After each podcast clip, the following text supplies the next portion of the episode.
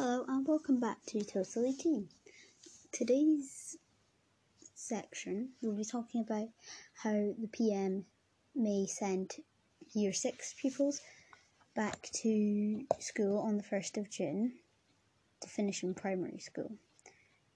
On the 1st of June, but the 1st of June is only a target for the Prime Minister.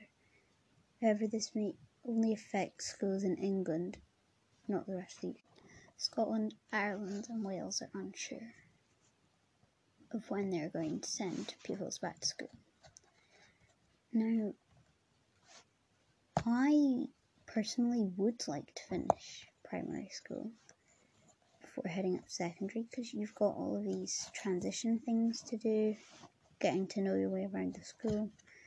Um, but with the current situation, I feel as if maybe that's a bit too early for schools to go back. I would say maybe if possible mid June. Can't exactly remember when we do go back to school, but you know. Uh, so my final verdict would be maybe a bit too early. So the next thing we'll be talking about is Boris Johnson had a baby. So they had a healthy baby boy. He the oh, I'm pardon me. Boris Johnson had a baby. He was healthy, a baby boy, with Carrie Symonds, and they named the baby Wilfred Lawrie Nicholas Johnson. Uh, congratulations to them, but yeah, I hope Boris is feeling better.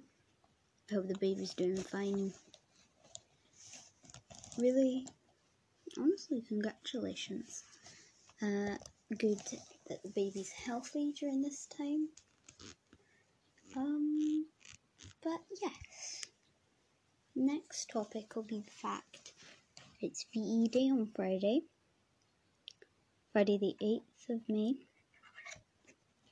and it's the 75th anniversary, so there's a big deal happening. We will have two minutes silence at 11 a.m. Listen to Winston Churchill's speech that he made, and try and have a picnic outside, and also have barbecue dinner with your neighbours, uh, socially distanced, obviously. Um, and that is a goal. It would be great if you could get your whole street involved. Also, may the 4th be with you. Um, I am filming this on May the 4th, but may the 4th be with you. You might not get to listen to it. You know, just, I'm gonna say that. So, anyways, thank you for listening to the second episode of Totally Teen. I hope you enjoyed it. We hope to see you next week. Bye bye.